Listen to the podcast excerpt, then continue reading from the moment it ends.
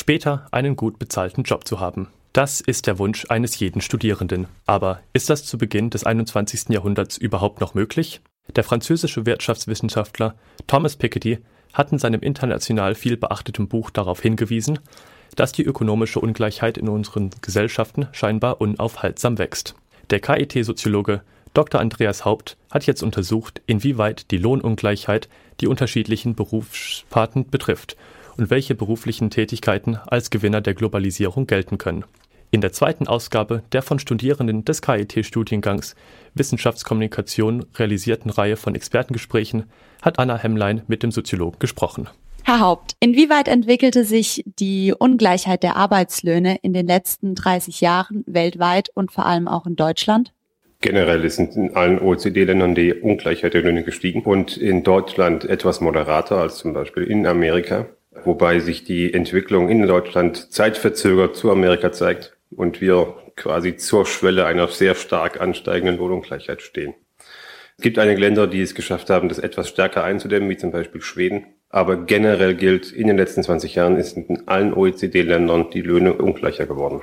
Ihren Forschungen zugrunde sind nicht alle Berufssparten oder Berufsgruppen gleichermaßen betroffen von dieser Ungleichheit. Welche Berufe oder Sparten gelten denn als Gewinner und welche als Verlierer? Gewinnerberufe sind diejenigen, die vor allem hochanalytisch und interaktiv sind oder die nicht ersetzbar sind und sehr wertschöpfungsstark. Also das sind vor allem zum Beispiel Berufe, die nicht verlagerbar sind, wie zum Beispiel ein Friseur. Der ist aber nicht sehr wertschöpfungsstark, deswegen gewinnt der Lohn nicht sonderlich viel. Aber zum Beispiel ein Entwicklungsingenieur bei Siemens oder Daimler, der ist zwar prinzipiell verlagerbar, aber es gibt einfach im Ausland keine Experten, die das könnten. Und er ist sehr wertschöpfungsstark. Das ist zum Beispiel ein Gewinnerberuf. Informatiker sind ein Gewinnerberuf. Was auch Gewinnerberufe sind, sind staatlich geschützte Berufe, wie zum Beispiel Notare oder Juristen oder zum Beispiel Herzchirurgen. Auch die sind nicht verlagerbar, rein gesetzlich nicht. Äh, die stehen unter geringerer Konkurrenz, weil sie gesetzlich geschützte Zugangsbarrieren haben. Und das schützt sie vor dem Lohnverfall, der in den letzten Jahren vor allem auch in solchen Berufen eingesetzt hat. Sie nannten jetzt vor allem auch Informatiker immer noch in Deutschland als Gewinnerberufe. Inwieweit spielte denn die IT-Revolution eine Rolle? Die IT-Revolution ist wirklich ein sehr bedeutsamer sozialer Prozess auf zwei Wegen, weil sie erstens Arbeitskraft ersetzbar macht das sind vor allem diejenigen Personen, die sehr regelbasierte Tätigkeiten ausgeübt haben, die aber analytisch waren. Das sind zum Beispiel sowas wie Bankfachangestellte oder Sachbearbeiter in einer Versicherung oder auch ein großes Heer von Sekretären. Das sind alles Arbeiten, die machen heute Computer. Das waren aber Arbeiten, die haben in den 80er und frühen 90er Jahren noch ein Riesenheer von Sachbearbeitern gemacht. Und da wurde jetzt einfach ein großer Server irgendwo hingestellt und diese Arbeit macht jetzt der Server.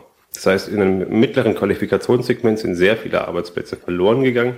Dafür sind aber in einem hohen Qualifikationssegment Arbeitsplätze geschaffen worden. Das sind nämlich die, die diese Server überhaupt erstellen und pflegen. Und das machen die IT-Fachkräfte. Als weiteren wichtigen Faktor nannten Sie auch die Globalisierung. Inwieweit kann man sich da die Rolle vorstellen? Die Globalisierung bedeutet ja zunächst erstmal, dass Firmennetzwerke sich vernetzen oder Personen sich stärker über Landesgrenzen vernetzen.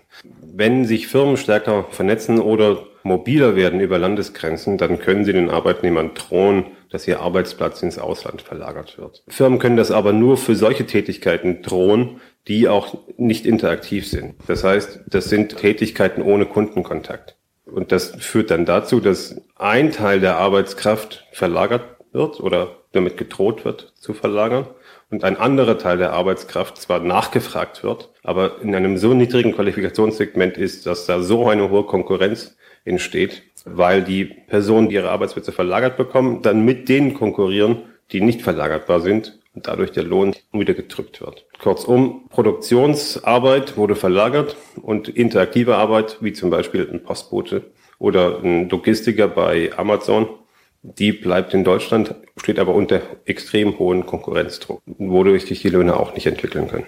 Ist es denn so, dass Dienstleistungsgesellschaften prinzipiell eine Gesellschaft sind, wo hohe Ungleichheit immer eine Rolle spielt? Das würde ich sagen, muss analytisch nicht der Fall sein. Empirisch würde ich sagen, ja, das ist so. Denn Dienstleistungsgesellschaft bedeutet ja, dass ein Großteil der Arbeitnehmerschaft im Dienstleistungssektor arbeitet. In Deutschland sind es mittlerweile 75 Prozent. Deswegen kann man durchaus sagen, dass Deutschland eine Dienstleistungsgesellschaft ist. Dienstleistungen sind nicht so wertschöpfungsstark in der Regel wie zum Beispiel Leistungen in der Produktion. Also wenn wir zum Beispiel da einen Entwicklungsingenieur bei Bosch vergleichen mit einer Violinistin im Staatstheater, diese Velolistin kann nicht diese Lohnzuwächse haben wie der Mitarbeiter bei Bosch, weil Bosch ja sehr oft neue Produkte auf den Markt bringt, dadurch Wertsteigerungen hat und das kann man als Löhne auch weitergeben. Das ist aber nicht im Staatstheater der Fall. Im Staatstheater haben sie ein bestimmtes Programm, sie sind froh, wenn die Kunden kommen, aber so richtig Lohnzuwächse kriegen sie damit nicht hin. Früher bestand die These, dass schlechter bezahlte und qualifizierte Jobs von besseren bezahlten qualifizierten Jobs verdrängt werden. Aktuell gibt es in Teilen der Wirtschaft jetzt eine Umkehrung dieser These. Was könnten dafür denn die Ursachen sein? Aktuell galt das wirklich früher. Man hat gedacht, dass vor allem schlecht oder gering qualifizierte Arbeit ins Ausland verlagert wird, hat dabei aber nicht bedacht, dass eben nur ein bestimmter Teil und niedrig qualifizierte Arbeit auch verlagerbar ist. Und man hat auch nicht in Erwägung gezogen, dass ein bestimmter Teil des mittleren Qualifikationssegments verlagerbar ist oder durch Maschinen und der Computer ersetzbar ist. Was wir momentan erleben, ist eine Aushöhlung des Arbeitsmarkts. Das heißt, die mittlere Qualifikationssegment wird abgebaut und hohe und niedrige Qualifikationsarbeiten werden aufgebaut. Dadurch polarisiert sich die Lohnstruktur, weil vor allem mehr Personen mit niedrigen Löhnen und mehr Personen mit hohen Löhnen in den Arbeitsmarkt beschäftigt sind. Dadurch werden die Löhne ungleicher insgesamt. Es wird deshalb aufgebaut, weil eine Nachfrage nach mehr interaktiver Dienstleistungsarbeit erfolgt. Wie zum Beispiel Personen kaufen mehr bei Amazon, also brauchen sie mehr Auslieferer. Also brauchen auch mehr Logistiker in den Zentren dort. Das ist eine Entwicklung, die erst in den letzten Jahren erfolgt ist. Und das ist nicht möglich, bis jetzt die nach Polen auszulagern. Allerdings fängt ja Amazon momentan auch an, dass sie ein Drohnenprogramm auflegen und Pakete mit Drohnen liefern. Dann werden natürlich wieder, dann setzt derselbe Prozess ein, dass diese Arbeitskraft durch Maschinen ersetzt wird.